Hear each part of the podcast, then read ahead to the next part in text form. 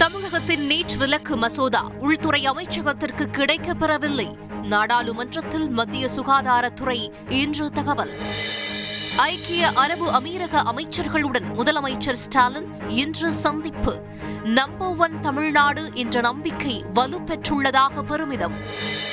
வரும் இருபத்தி எட்டு இருபத்தி ஒன்பது தேதிகளில் நாடு தழுவிய வேலை நிறுத்த போராட்டத்தில் பங்கேற்றால் ஊதிய பிடித்தம் தமிழக தலைமைச் செயலாளர் இறையன்பு இன்று சுற்றறிக்கை மூலம் எச்சரிக்கை. வரும் ஏப்ரல் ஆறாம் தேதி சட்டப்பேரவையில் தொடங்குகிறது மானிய கோரிக்கை மீதான விவாதம். சபாநாயகர் அப்பாவு இன்று அறிவிப்பு. தமிழக மீனவர்கள் மீதான இலங்கை கடற்படையின் அத்துமீறலை தடுக்க உறுதியான நடவடிக்கை தேவை.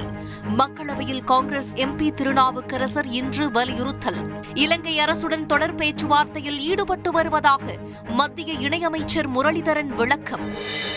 உத்தரப்பிரதேச முதலமைச்சராக இரண்டாவது முறையாக இன்று பதவியேற்றார் யோகி ஆதித்யநாத். பிரதமர் மோடி அமைச்சர்கள் அமித்ஷா ராஜ்நாத் உள்ளிட்ட ஏராளமானோர் பங்கேற்பு.